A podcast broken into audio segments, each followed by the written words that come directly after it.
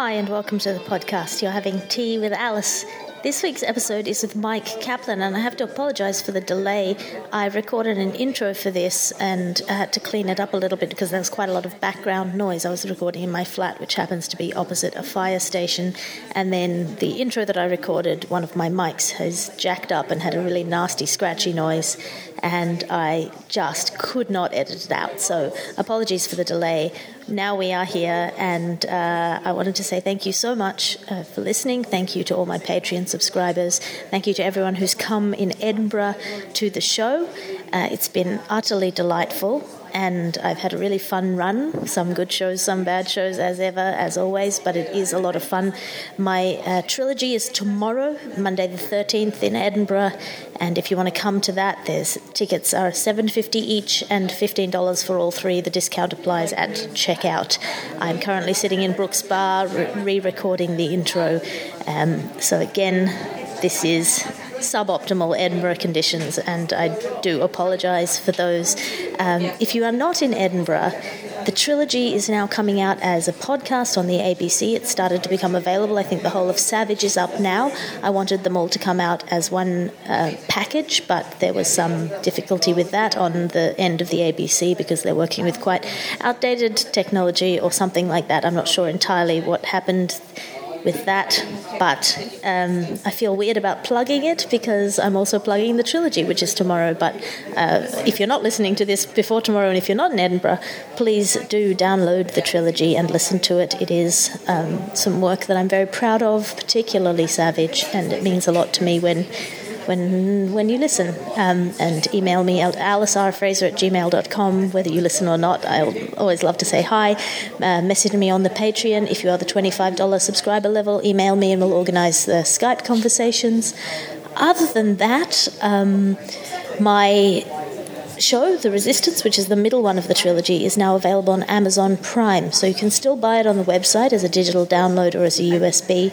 But um, you can also, if you subscribe to Amazon Prime, if you're a subscriber to Amazon Prime, you can now get that uh, there. So other than that, I think that's all. I'm doing the Bugle on the 15th live in Edinburgh. If you want to come to that with Alex Edelman and, of course, Zaltzman and uh, Chris, the producer, who will also be there.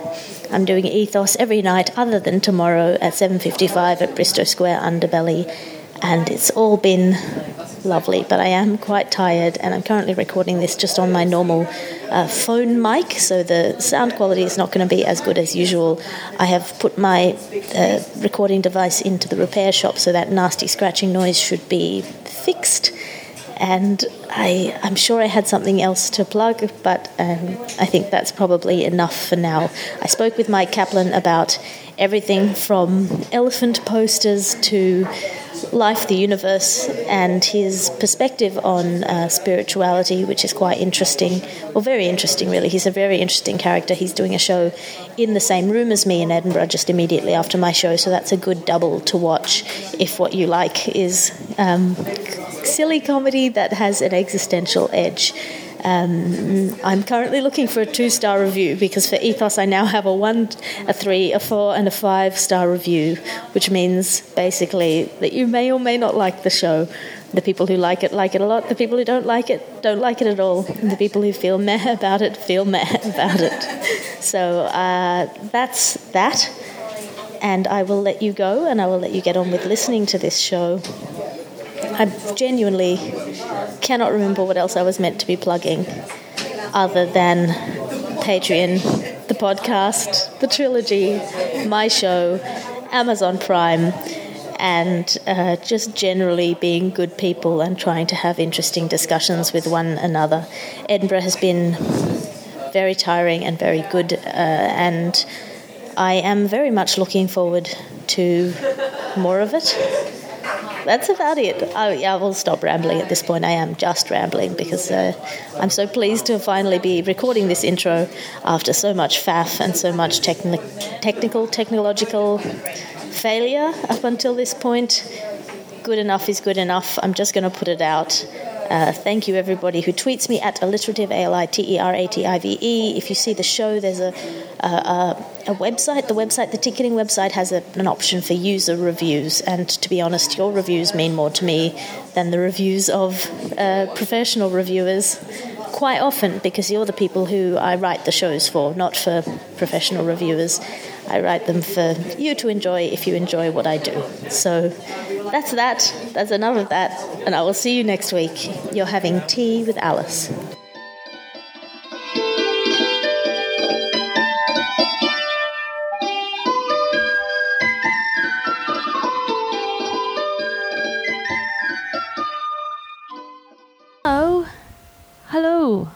Who are you and what are you drinking? I am Mike Kaplan, and I'm drinking a detox tea. Lovely. I'm uh, drinking a Sencha that I bought, which weirdly has bags that are individually sealed. I've heard about that, and I'm sorry. Yeah, I mean, I guess it's for freshness, but you would seem more efficient to have an airtight canister. It's uh, a short term solution causing long term problems. Yes, but the problems aren't for us. Oh, They're no. For dolphins and our children. Yes. I mean, one could argue those are for us. Yeah, well, it depends on how invested you are in things other than yourself, or if you believe in yourself. This has gotten very deep very quickly. Mike, we are in Edinburgh. We're in my house, uh, apartment slash room, um, which is decorated with a combination of Star Wars paraphernalia and uh, uh, Hokusai, I think. Oh, yes. The, uh, The the, most famous uh, Asian image of a wave. Mm, and and um, a picture of an elephant who seems to have a chain on it, but also chalk saying "Happy Birthday." I wonder if it's the elephant's birthday or if that message is for someone else. I would be happier if it were the elephant's birthday than if it were somebody else. But even so, it seems like a ridiculous thing. My point is, this room is clearly the room of a student. Oh, these are not yours. Yes, yes. I was gonna say because I'm like, oh, you're only here for a month and you've put up all your all your posters. Uh, which number one, I'd like to say that elephant's birthday is someday, so that poster will be a happy birthday to that elephant one day a year, like like a stopped clock. Like a stopped clock, this picture of an elephant. I mean, the nature of that kind of an elephant having a chain on its foot and one on its neck, and what looks like a tear coming out of its eye, though I'm sure is just a normal lubricating function of the eye. The combination of that and the colourful chalk is gives the image mixed emotional impact for me. I understand. Uh, yeah, it's it's difficult these days. I mean, maybe it's difficult. There's difficulties probably all days, all times. But one of uh, today's particular ones is that we have access to so much information. Uh, we know how much of an impact, uh, like the larger impacts, are being had that are wider spread, uh, you know, across uh, geography and species and. Uh, well, and probably, you know, when I was a kid, I would have been like, ooh, a colorful elephant. Yeah. And now I still have that kid in me, but also all the things that you're saying. Well, yeah. It. I mean, I'm glad I've had you on the podcast. I've got you on the podcast now, and uh, you've sort of introduced maybe some of the themes with which you wrestle. What have you been wrestling with recently? Ah, the recent wrestles. Yes, the recent wrestles, the things that you're not sure what you think about. Ah, I But mean, you do think about them. You're just not sure what you think about. Yes, the things that I, I'm. I mean, perhaps there are things that I'm not even sure if I am thinking about. Um, I guess. Uh, so I've been doing a meditation with the app Insight Timer recently. Interesting. Uh, are you familiar with it? I'm not. I'm familiar with the app app genre of meditation, Sure. and uh, I did a, a recorded at least a, an in. I'm very tired. I recorded an audio documentary for the audio books wha- um, provider Audible about meditation and neuroscience. One of the elements of the documentary was looking into these apps. That's a very long answer to a very short question. The answer is no, but I know the kind of thing. Yes. So I I engaged with meditation initially through apps and have done it other ways as well. But before I before the app Headspace, which was the first one that I used, um, the concept of meditation was always something that appealed to me in theory, but I didn't quite understand, you know, what it was or how it was. Like I'd read a little bit, and I, you know, I'd read a Thich Nhat Hanh book, uh, How to Walk, and it was about walking meditation. It's just like you know, when you step, every time you set your foot down on the earth, you know, think about you're connecting your yourself to the earth and everyone that's on it and has ever been, and you know, your ancestors, your family. And I'm like, oh, and like now that has like more like resonance and like I- thought that I might have been missing something before, and now I don't. Th- I'm sure that I'm missing many things, but the thing that I thought I was missing before, I don't think I was missing because I don't think there was anything to miss. I think that it was simply like, okay, so breathe in and breathe out, and then what? Yes. Uh, it's like, do you know? Have we discussed finite and infinite games? No. Uh, so, Not in this particular conversation. uh, are you familiar with those concepts? Yes. Those- but uh, explain for the listener. So the idea of you know some games like literal games like baseball, uh, you play it, and the objective is to win at, at the end of the game. There's a way to win. The game ends.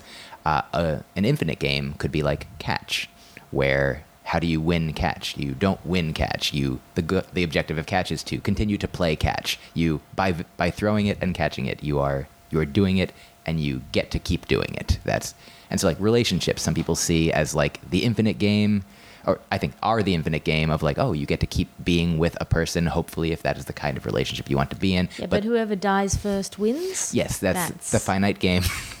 but some people see it as the finite game of getting married or having a kid. There's all these milestones of, oh, you've won now that part of the game. Mm. But ultimately, you know, life is just, I think, w- one or a series of infinite games, you know, with components masked as finite games within it. And so the meditation game of okay, so how do you win? Breathe in, breathe out, and then you're done? No, you get to keep doing it. You have to keep doing it. You probably want to keep doing it. Whatever it is, Well, yeah, the process is noticing yourself doing it. And I mean, it depends on how religiously Buddhist you are. Either it is an infinite game in which you become increasingly mindful and insightful and calm, or it's a finite game, in which case eventually the level of insight you reach knocks you out of the game entirely. I don't think. Yeah, I guess. I mean, I can't say for sure, but my my initial reaction to that, I note, is that I don't think anyone is out of the game. I think. I mean, I think everyone. There might be obviously like the same way that, uh, you know, bef- in the world of time, like before 1978, I quote I whatever, whatever I am, this body, which wasn't made of the same molecules. That it's very difficult to, you know, get to the bottom of anything because I don't think there is really a bottom of anything. But I was born in It's just 1978. elephants all the way down. Oh yes. Uh, before that year, there was you know, or before a couple years ago, before my parents, or before you know, there wasn't, but also there was. Uh, but this form didn't exist. Yes. these these molecules in this configuration weren't, and then eventually they won't be again, even from moment to moment. Uh, but all of the molecules, all of the energy, does and has been and is, as I understand it, if I if we are to believe the scientists. Yes. Um, and so I think you know all is this you know infinite game, and the players you know sort of flash in and out, and you know bulge into conscious existing, and then out of it, maybe even while conscious aren't as fully conscious, improving or growing deeper, higher, wider, whatever it is. So this is all to say, I started meditating with Headspace uh, which is not. Uh, I don't. It's it's secular as far as I could tell. It's not. Uh, there's no Buddhist mentions anywhere in it. It's just you know focusing on breathing, some visualizations, and then it's just one guy guiding it. One guy named Andy. And so somebody told me they're like, I like this insight timer because there's lots of different teachers. There's lots of different speakers, probably hundreds, thousands. I don't know. And so I found one that I've been doing recently for the past little while every day. Bec- in part, I've been doing the same one every day because it suggested doing it during it. It's like maybe you want to do this for like six weeks to help your you know your brain change in this way. And I'm like, I'll try it. I like it. Well, that's one. Of, yeah, meditation is really fascinating for brain change. It's one of the few things that they can really see this kind of measurable effect. And it's not that your brain gets bigger. Um, it's that your brain becomes more efficient. So you actually reduce the, you know, you've got all these. Let's oversimplify it, you've got all these little pathways in your brain, and meditation sort of cuts them down and strengthens them. So you have fewer but much more quick movement of electricity around your brain. And so there's a few things that I like about that. Like one is that I mean meditation seems like it's I mean a spiritual thing. I mean, that's a super oversimplification. yes. Uh, I I accept. I will not uh, tear you down. Um, I couldn't. You would still exist in some form or another. Just pieces of Alice. Um, He says, Your Honor. I like I like when things like I have a, a bit in the show that I'm doing here uh, about how I'm not afraid of death because I found a thing. Uh, I don't know if it's a loophole, but it seems like there's one place at least where religion, some religions and science agree, and that's that. Uh, one of the things that I said, like no matter or energy is ever created or destroyed, and religion might say that you have an immortal soul. So like either way, like everything that I am and it is in some form, like always was and always will be. Uh, and I like when you know, these are sort of, you know, maybe cartoonish caricatures of quote science and quote religion, but I like the idea when when these two theoretically opposing forces are, you know, they don't have to be and none of this need be anything that I'm saying, but if you're like science or religion, I like when they agree. Yeah. And so meditation is one such place where it's like some people are like, I don't know, I don't know about meditation. It's a little like woo woo, a little new agey, a little this or that, but it's also like one of the most, you know, documentable, scientific, like empirical things. Uh, yeah, for something that is associated with absolute wishy washiness, it is one of the more empirically provable pursuits, practices. Empirical wishy washiness. empirical well you know whether you think of it as as part of a wider spiritual journey or whether you think of it as just doing crunches for your mind it it certainly does something although i don't think it is for everyone just in the way that in the same way that ooh now i'm now i'm going down a path and there's a rubbish truck going around outside but i was just going to say in the same way as i wouldn't say that exercise is for everyone but I think I would say that exercise is for everyone. It's just which exercise and what level of exercise. So, Oh yeah, like I mean, some meditation teachers, gurus, people, etc., have said like eventually, like you know, anything can be a meditation. Like any part of life, you know, like uh, drinking tea or walking or like sitting, you know, or eating. Like all all activities can be done, you know, mindfully and.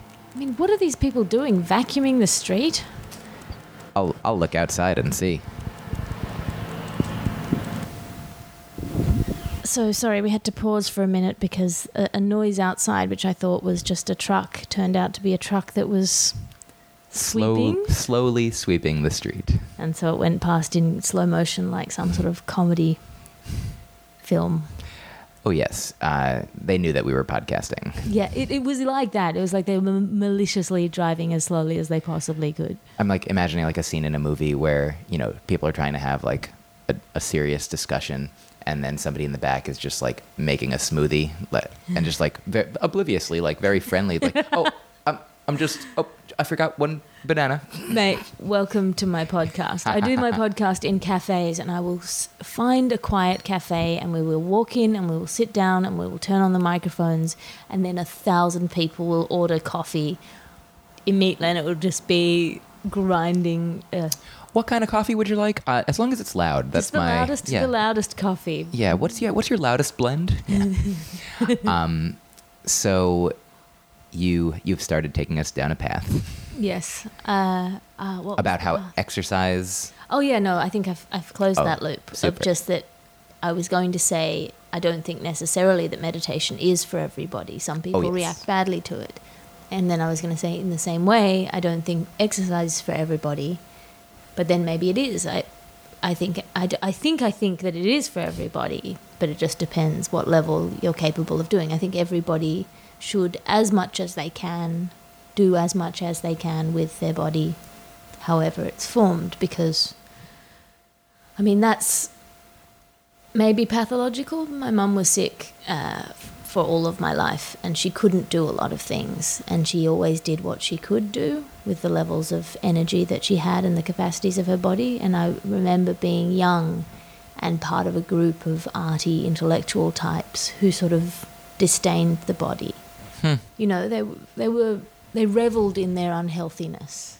Oh. You know, and I'm sure you've met similar. T- I understand. For me, like I've, I've always, yeah, not always, but I've in the past like identified maybe more with if the dichotomy of mind and body. Like you know, I've always I started out doing comedy like maybe more as quote a writer than a performer. You know, mm-hmm. I'm a musician. Like I'm more audio than visual or tactile or kinesthetic, and so it is. You know, I, I know that actually I am I am not more internal than external, but those have been sort of like the focuses, the stories, like the narratives of my experience. And it's only more recently that actually a few so a few years ago is when I started meditating, and I also for a time took tai chi le, tai chi lessons from a friend of mine because I was like I I was dating a girl who did care more about like you know being not not like in like the best you know ripped cut shape but like you know moving being active being in shape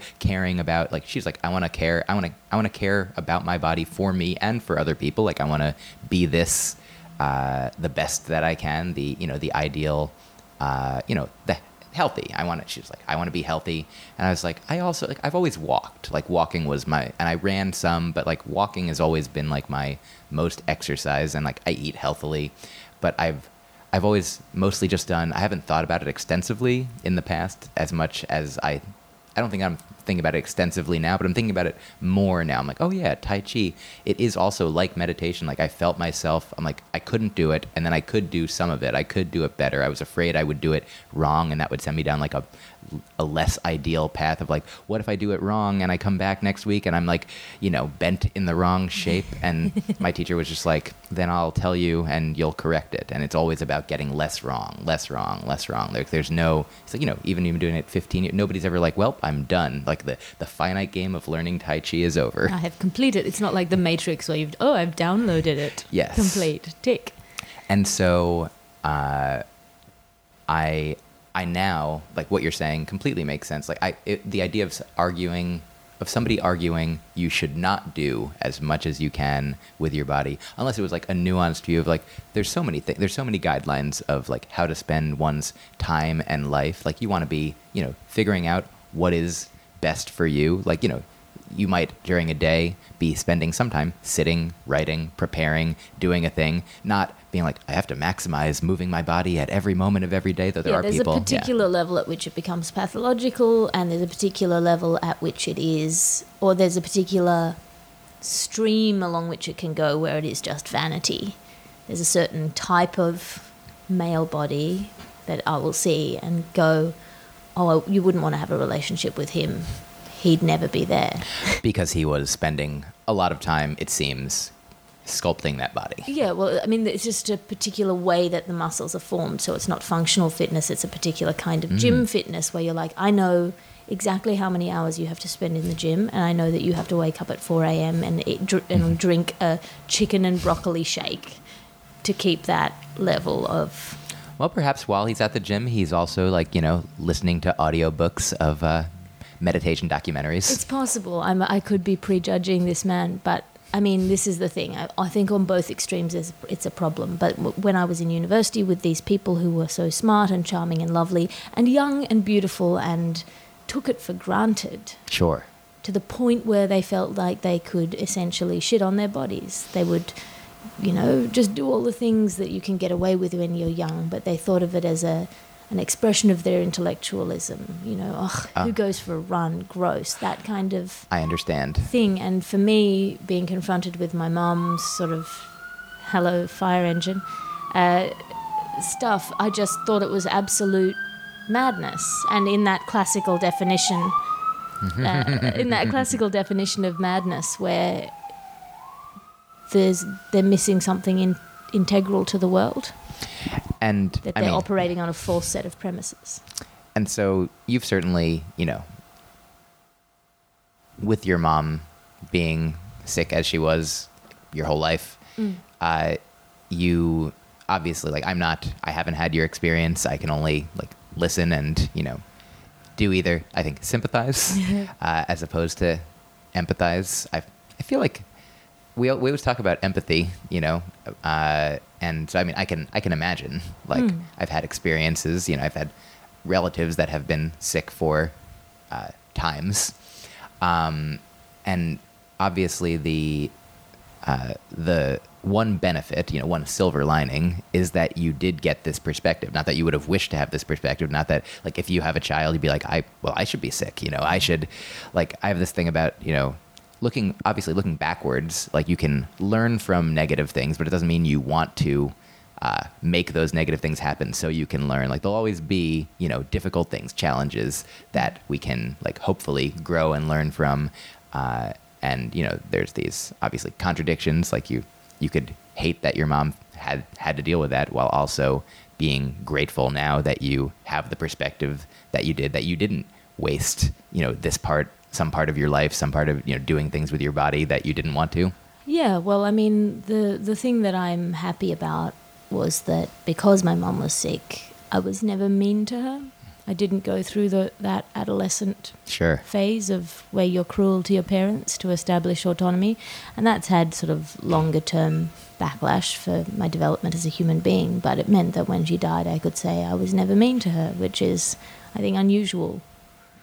that is nice i think i've i haven't i didn't i also didn't really do that uh, when i was a teenager. I did like withdraw. Like i was very isolated and uh, kind of not i wasn't like mad. I, I was a little upset because my parents moved like right after i was in seventh grade and eighth grade was when like the graduation was and so i didn't get to graduate with those friends. Like now i'm like I, not that i don't care but i'm like it certainly hasn't impacted my life in a in a way that ripples forward negatively to this day. But at the time, it certainly it was like a big change, and there would have been. You now feel a deep compulsion to stay to the end of every party. That's it. um, but uh, yeah, it's in whenever like the thing that you were saying about you know the people who were taking their bodies for granted and not only taking them for granted, which is what I think I might have been doing, but going in the other direction. Yeah, well, this this sort of false dichotomy of it's mind versus body. Sure. though your, the mind is the enemy of your body, and your body is the enemy of your mind, and that concerning yourself with the other is to the detriment of the one. When, in fact, you It- know, so much of what we are, so much of what we feel is chemistry. So much of what we feel is how our body is functioning at the time. You know, try being a gentle and kind and generous and thoughtful and intelligent person on three hours of sleep. Challenge accepted. All right. Uh, but yes, I mean, we're all trying that at the Edinburgh Fringe. point taken. Uh, the thing, the question: of, if somebody said to me like, "Who goes running?" like away from that siren, I mean, Uh, this is the problem. This flat, um, it's a nice one. it's a lovely It's flat. nicely located. It is 40 metres away from a fire station. Ah, that is a thing. And the way they do it is, as I found out to my delight and shock, uh, they drive out of the fire station, they drive just to this corner outside this house, and then they hit their sirens. And oh boy, is that a way to wake up. Well, there you go. I'm very sorry. Sorry, you were saying. Oh, I was. Uh, so, who goes running? I'm like, I also didn't love running. I actually wrote a song years ago uh, uh, from the perspective of somebody saying, like, you go running every day to make sure that you live longer and uh, you're that much stronger is a rhyme that happens there. I'm very, I'm a good lyricist. And, uh, You are, actually. and let's say that those are the facts. Ultimately, the, the chorus is like, well, I may not live as long as you, but I don't have to run. Um, but now, like, I've that is not my perspective, and I found that when I've when I run or even when I walk, like my mind like juices like flow. It's like Yeah. whenever I'll walk and like listen back to a set and like hear you know ideas that I expressed that I hadn't expressed before, and I, I make new like I I write, I create like it's it's almost like I feel sorry for the whoever these people are. Like I mean, I hope they since then have grown and learned and uh, and now are living their best, fullest lives as well. Well, it's something I think that you don't. I mean, schools tend to cultivate that opposition. that you're either good at sports or you're good at class. You're right. Um, and so people fall into those models quite easily. And I, it just seems so like if if I had been any good at audio production, I'm still no good at audio production. So this is why the, all of the sirens are going to stay in. Um, when I started this podcast, it would have been walking with Alice because when I when I realized that I really enjoyed these kind of long, thoughtful, breaking down preconception ideas was on long runs when I started doing athletics training. And running isn't for everyone, but there's always going to be there's something you can do walking or whatever it is. But running, I found, um, I, I kind of. Uh, I kind of pitched and may re-pitch an idea where I go and do a workout with someone and talk to them because putting your body under that slight strain, people open up a bit.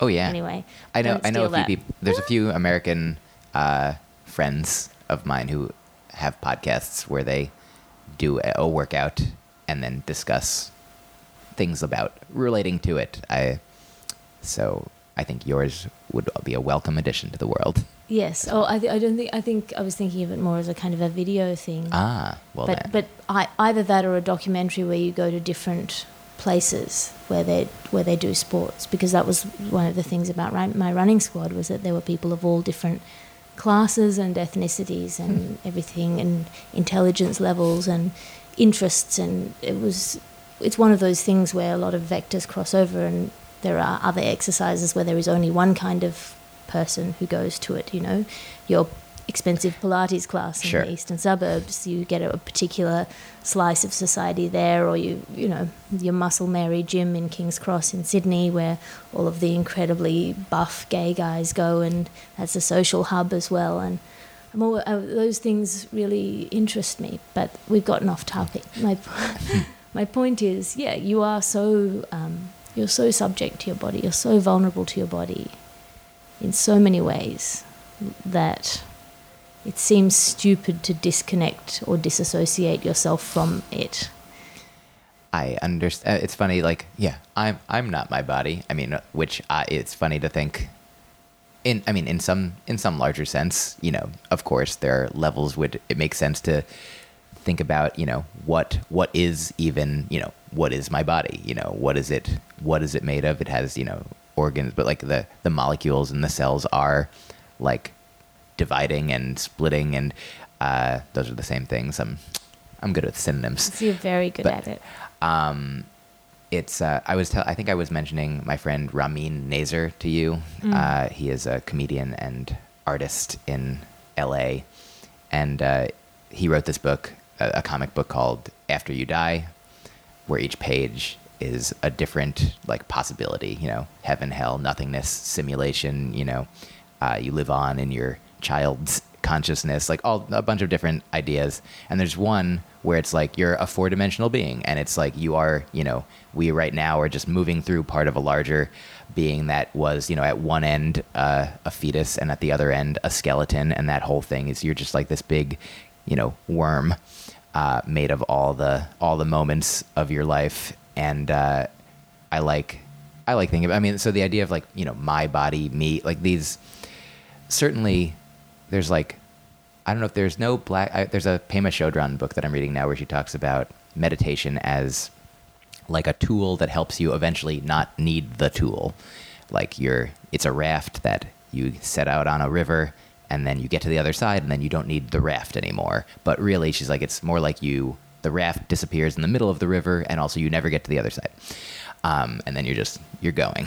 And so the question of like, you know, where are, where's the beginning, where's the end, where are the boundaries of even, you know, like our body and our mind, but certainly there is a sense in which it makes sense to speak of them as connected as well. Yes. Well, this is the thing, you know, your, your brain is certainly part of your body, and your mind is either a function of the brain or some sort of outcropping electrical side current from a synergy between your body and your brain. Mm-hmm. Or it's something completely entirely, or it's a hamster in a ball somewhere Yeah. at the base of your spine, or, you know, any number of things. I mean, I, I don't think it's a hamster, but it could be. Yeah. Um, Uh, so I mean, why would you bother having a flat Earth conspiracy when you could have a hamster conspiracy? I mean, well, prob- the first person who had the flat Earth conspiracy was, you know, uh, forward thinking, in a way. Uh, Forward, sideways, just not up and down. Yeah. Um, so I want to answer your question, which I haven't quite yet, though I'm sure that this is going to be like telling, and th- all of this has been showing. Uh, but so I started with Insight Timer, and the particular meditation that I've been listening to is about like abundance and manifestation in a way, and like half of it is about 20 minutes and half of it is like just listening to sort of affirmations and repeating them and like potentially internalizing them. And some of them are like practical and some of them are more i mean spiritual which could also be practical. Like i am you know perfect as i am. I am like loved That is that is the kind of meditation that I've never come uh, come across in my practice. I think it's the kind that my dad would be quite snobby about, Sure. and so I wasn't exposed to. But and but so i also have the sense it's the same way that you know the science and religion dichotomy appeals to me uh, there's a series of uh, experiences in my life that the first time i did ayahuasca i did it with a guy who was my friend who had done it once before and I, one of the reasons i did it was because he was like i was like he's like i was skeptical I didn't, you know, I didn't know anything like this. Like he went in angry, he came out loving. Like it's not like you know an immediate, constant, like always fix, but it helped him shift this perspective in a way where he was like, I saw auras, and I was like, I don't believe in auras, but now I see them, and like during the experience, and like I felt like I was communicating with people in a way that it seemed like they also. You know, and he's like, and we are all one. It seems like we're one. We're all one. like the idea we're all one begrudgingly expressed, or like another friend of mine, uh, a comedian who has been doing the artist's way with some friends uh, who are also comedians, and the artist's way can be like a woo wooey like practice, you know, to uh, you know write and create and things. And she's like, it's a little woo wooey for me, but having a group of comedians, like the adding the comedian snark, like to balance it out. So the idea of that then this is the answer to your question of like sort of what I've been struggling with is like I'm listening to this thing because there's nothing specific that I'm trying to quote manifest uh, other than like in my life I'm striving to you know be present and mindful and you know learn who I am and become who I am discover and create who I am uh, as a human being as a you know a partner as a friend as a comedian as an artist like with what I'm making and doing. And I I have been you know, grateful for and happy with like what I, the path that I have been on. And I think that this is you know whatever I whatever steps I take are the steps to the next version of myself which is one of the things that it says in this meditation. It's like you know you're on you're on a path forward. You're you're taking steps like you're it's saying like one of the things like my career you know like lots of opportunities like will abound. I will take all of the steps to put into effect all of the things that will make all of the things that i want to happen happen. And like it's in a similar way like it's like like duh you know like uh, oh if i want to do something like then take steps towards doing that thing. If i want to have a book in the world then start writing a book. If i want to have a music album start recording my songs. If i want all of these things like these are things that i know and so many things in you know meditation uh, or in in this area of thinking and experiencing for me is about like remembering like and reminding you know like every once in a while i'm just like oh like yes this moment now correct Yeah, we are very much formed by our habits of mind. It's one of the reasons why, um, you know, it's a, it's, it's a really subtle thing. But you, if you create a habit in your mind, we are so geared to shortcuts as humans. Like you notice it when you move countries. If you go to a different country and all of a sudden you have to pay attention to the street signs and the money and the the way the air smells and the way the water tastes and all of a sudden you realize that you have spent that maybe 90% of your day is huge chunks are missing when you're in a habit, when you're in a routine.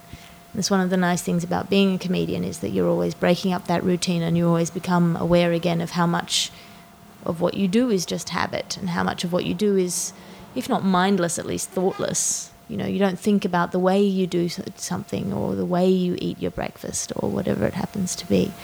Um, but it reminds you that you're really vulnerable to habits of mind in the same way that you can just go, oh, yeah, one day I'd like to do that. And that's the groove you've got in your head. Yeah, I'd really like to be an author, rather than, what am I going to do authory today?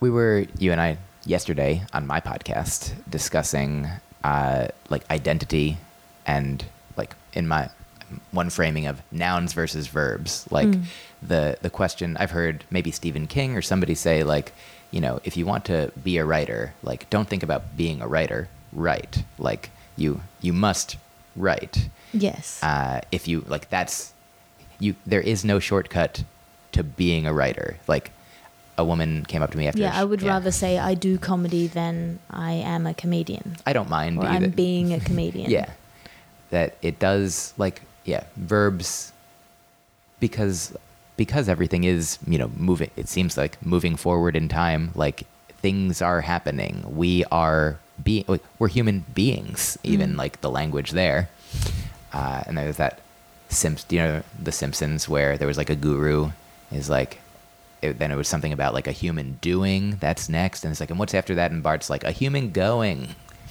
And then everybody's like the boy. He's I think the guru was like he's he, he knows. He's wise. Um, but uh, yeah the question of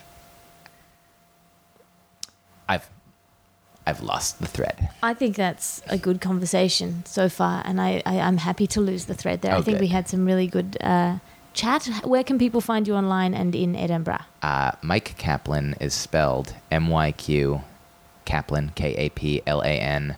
Uh, I'm sorry for the spelling, or if you love it, you're welcome.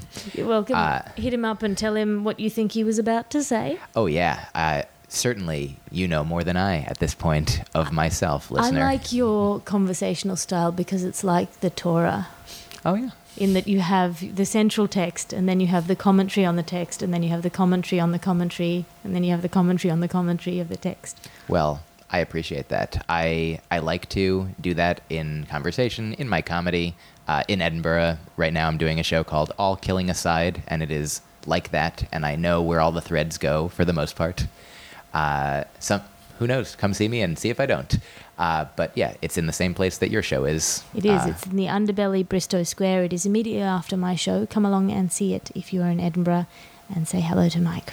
Uh, thank you. And if you want to listen to Alice and me on my podcast, and or anyone else that I've had on my podcast, You do. It was a great conversation. It really was. Fewer fire engines. Yes, it, and it, in the same place though. I guess yesterday was a safer day. uh, it's called Broccoli and Ice Cream, and then yeah, all of my albums and specials and things are accessible online. If you put in my name, you should be able to find me. It's Myq spelt M Y Q. Thanks everyone. Thank you, Alice. Oh,